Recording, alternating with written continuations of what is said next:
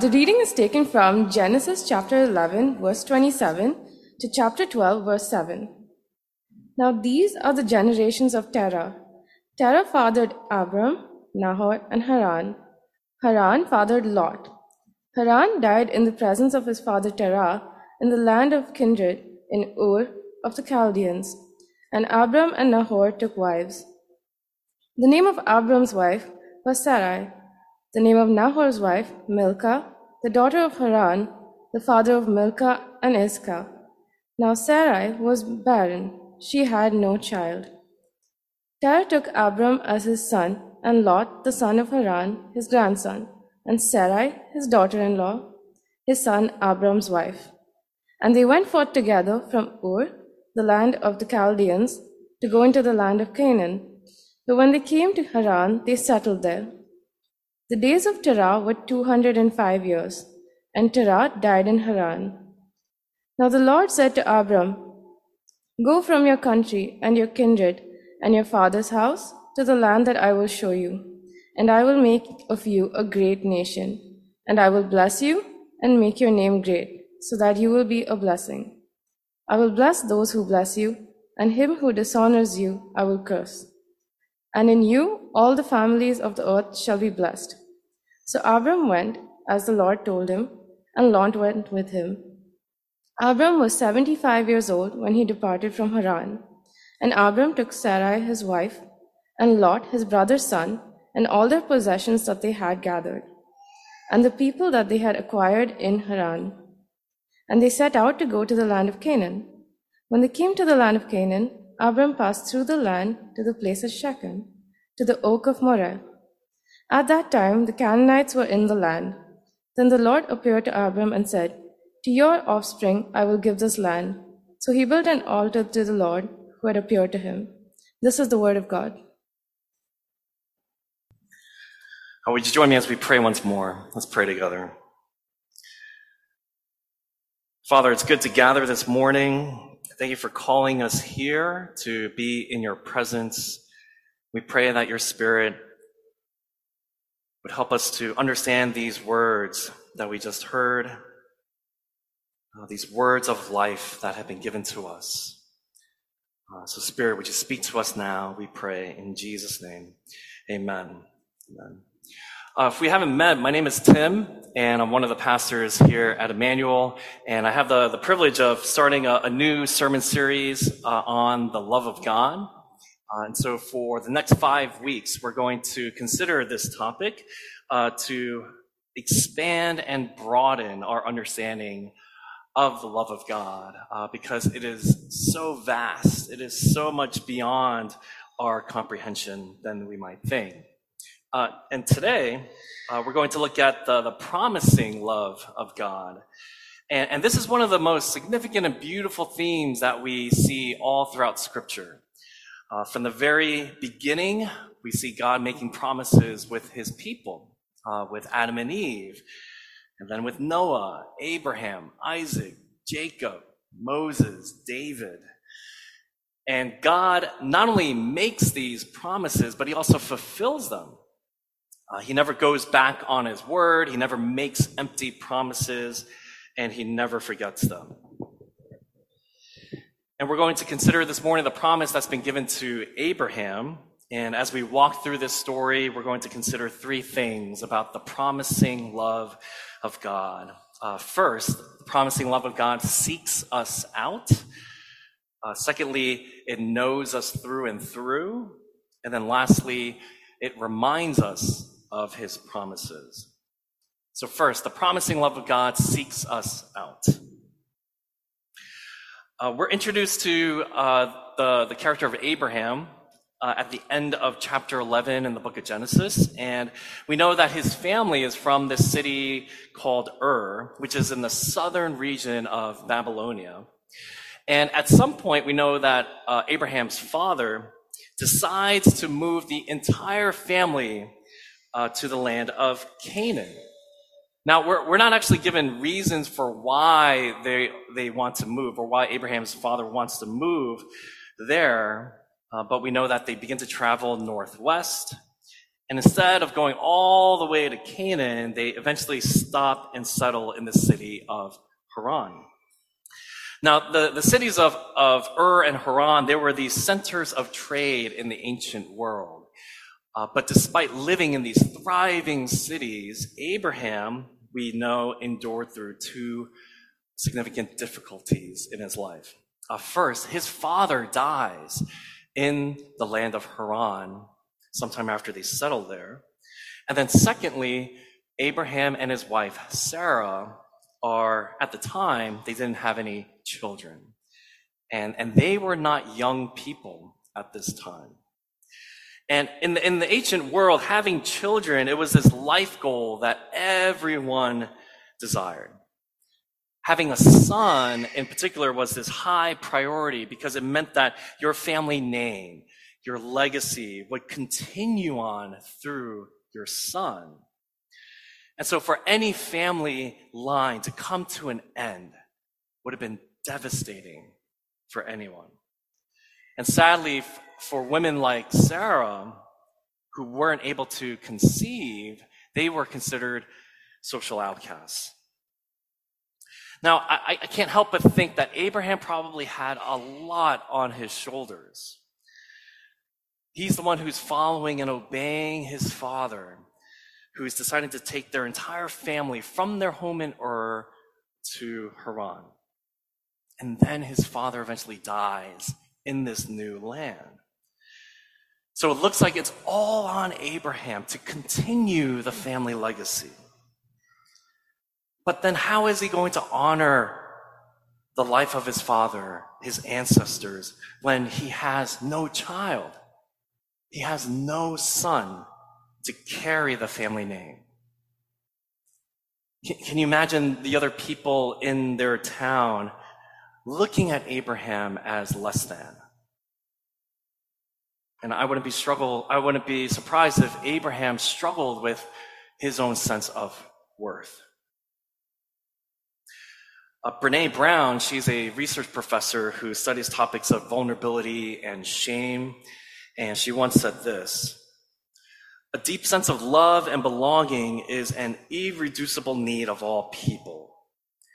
If we want to fully experience love and belonging, we must believe that we are worthy of love and belonging.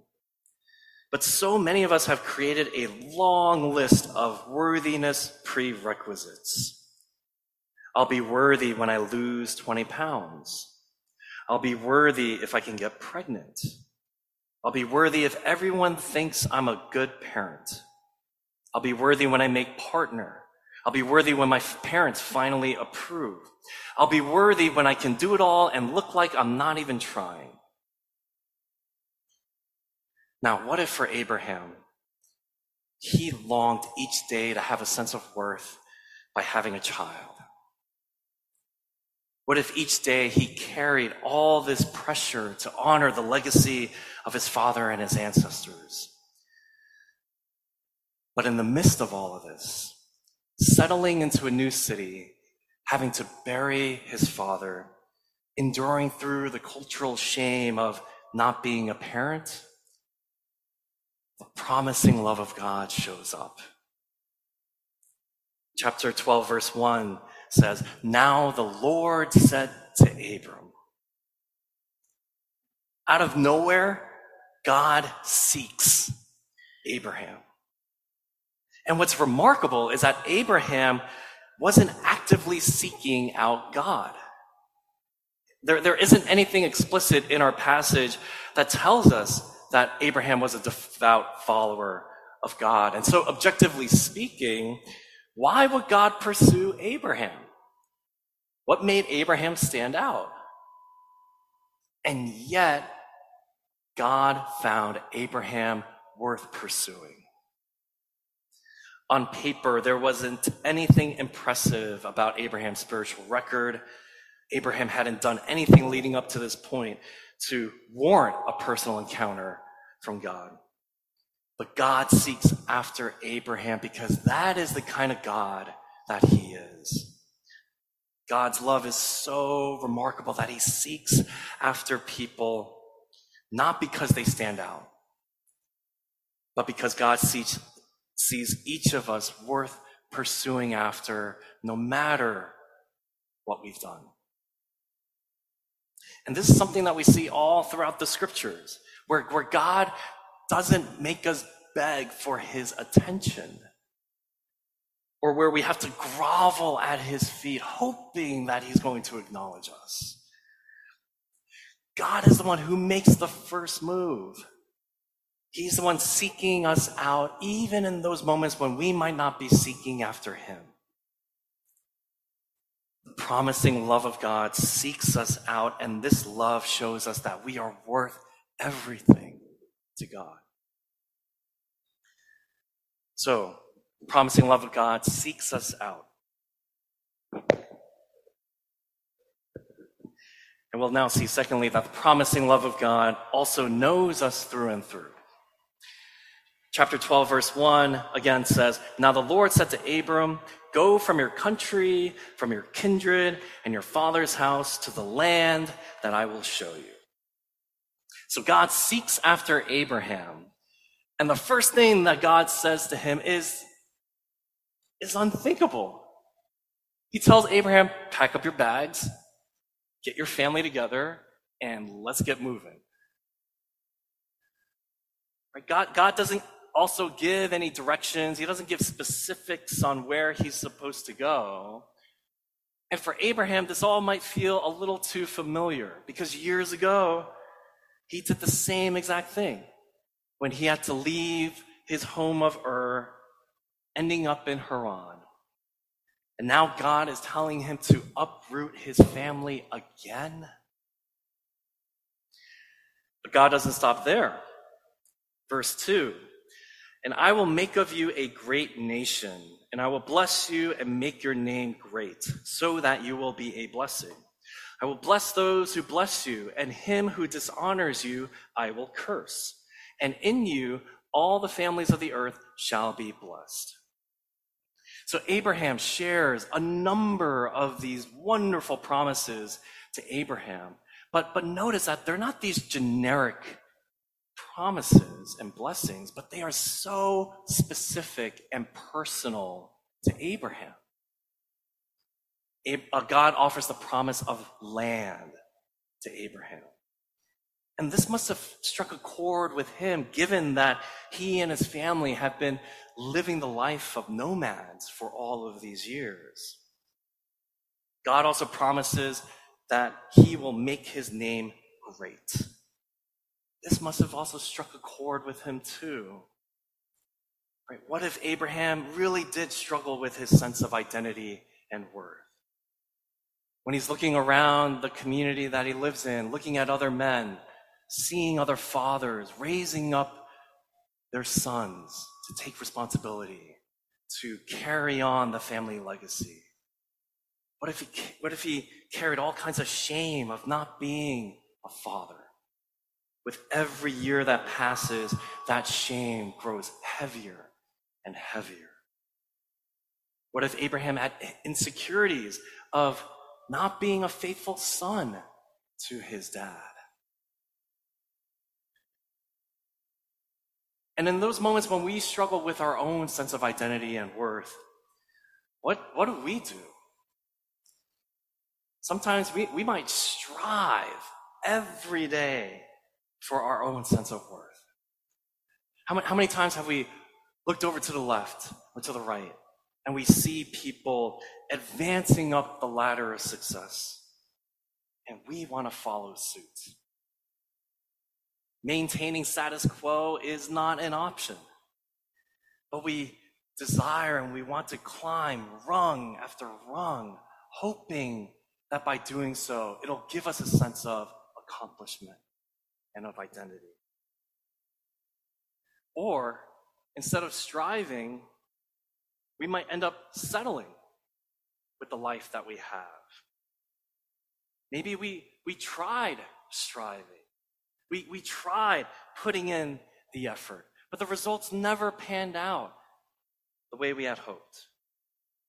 We might start to believe that the world, everyone else, they're, they're against us. And so we settle. Tell ourselves, what's the point? But deep down, we still know that this really isn't the way that it's supposed to be. In Abraham's case, the promising love of God appears and shows him that God knows him through and through. God offers these promises to tell Abraham that the days of either striving or of settling are eventually coming to an end. And so, Abraham follows everything that God says. Even though what seems to have been promised to him just is beyond his wildest dreams.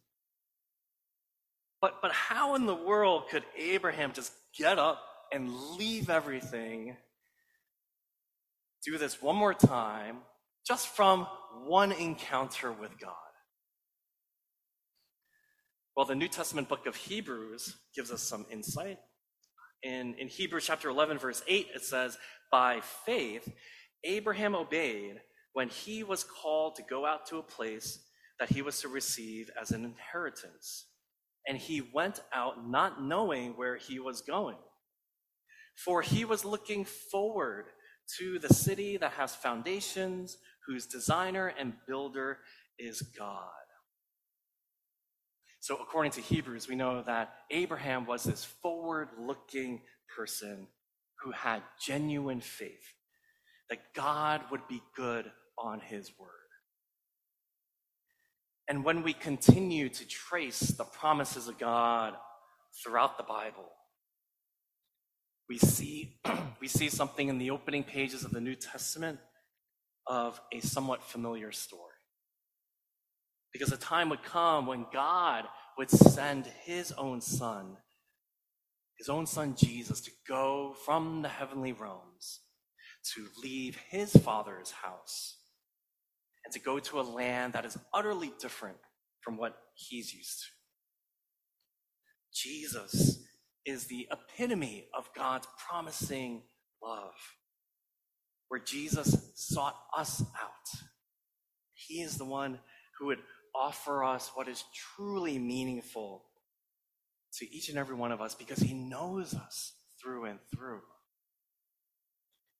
And what would Jesus do?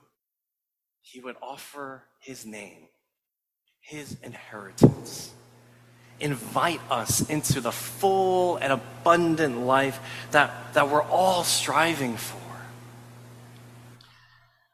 So Jesus entered into our world to fulfill the promise made to Abraham that through him all the families of the earth will be blessed.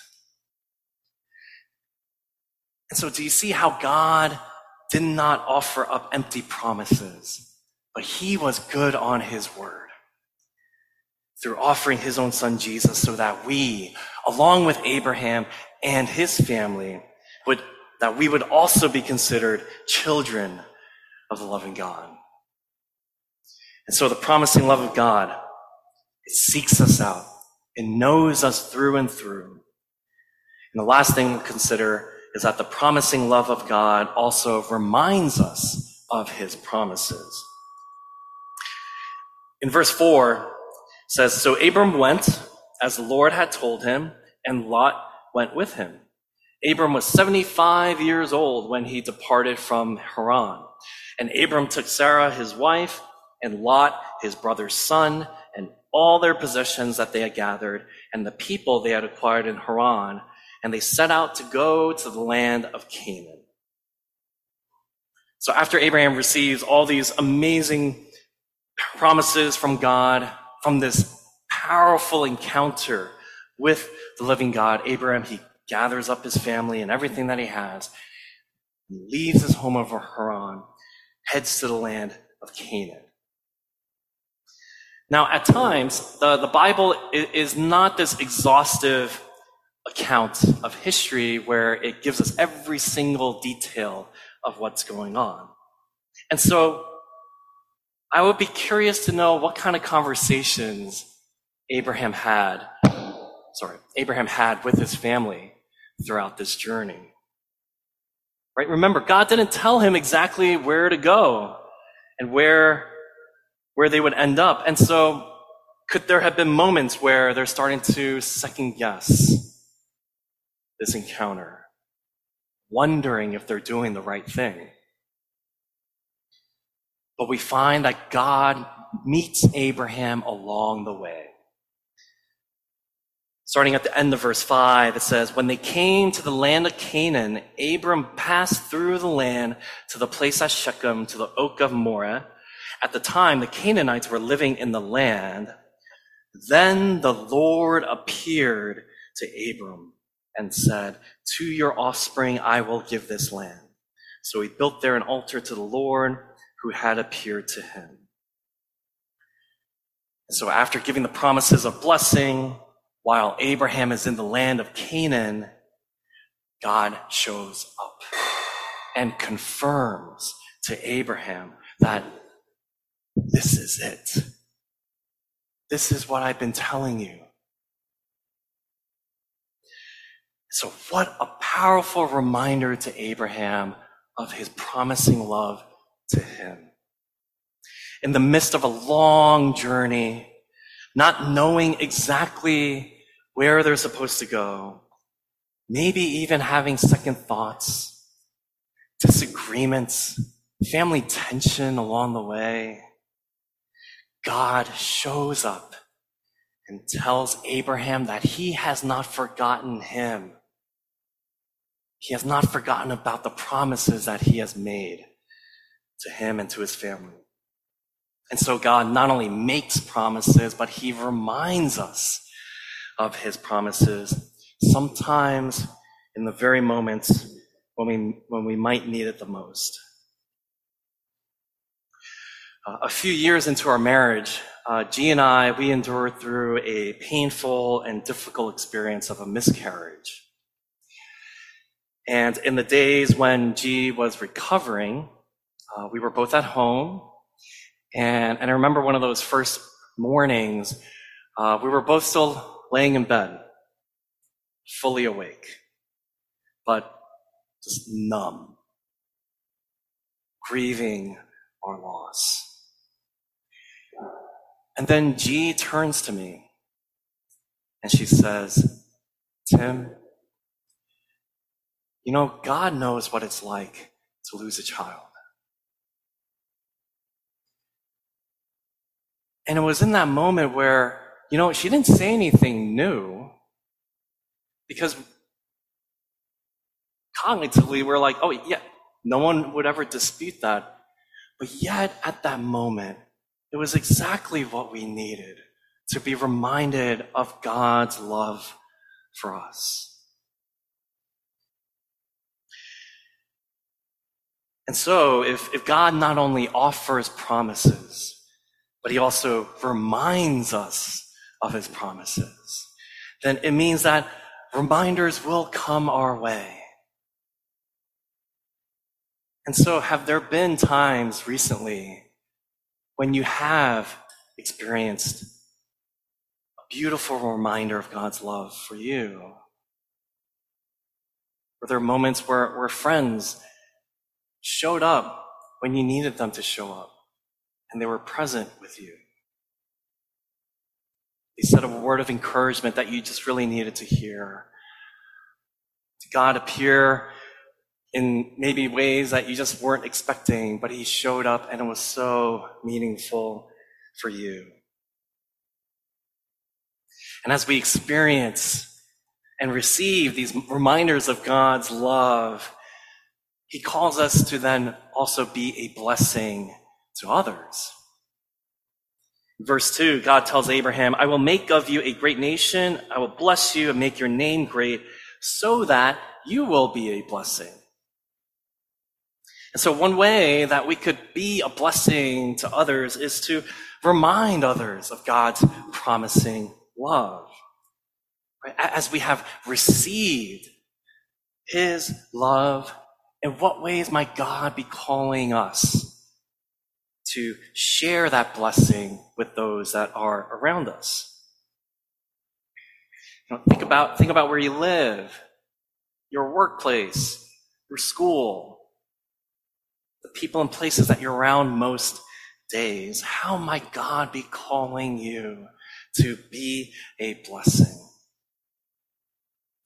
From time to time, we could even offer up a prayer, a simple prayer, right? Asking God, God, help me to be a blessing to those that are around me. Use my, my words, my actions, my presence to remind people of your promising love. And so, friends, may God's Spirit continue to remind us of His promising love, a love that seeks us out love that knows us through and through. May God's Spirit empower us to be a blessing to those around us so that more and more people may encounter this promising love. Let's all pray together. Father, we thank you for this morning uh, another reminder, God, of your love for us, where we are gathered here. We're able to know that we are not alone. There are others here with us. We're able to sing and pray and experience your presence here. So, God, thank you for seeking us out. Thank you that even in the moments when we had no thought to seek you out, your love for us was always there. And you pursued after us. And God, you sent your son Jesus, who would willingly give up everything so that we would share in the bounty of his inheritance, of his great name and honor, that we would be considered children of the living God. And so, Father, I pray that this would encourage all of us. It would, it would fill our hearts and that it would move us outward to our friends, our neighbors, our classmates, our coworkers, that we would be a blessing to them. That more people would indeed come to experience this promising love. We pray this in Jesus' name. Amen.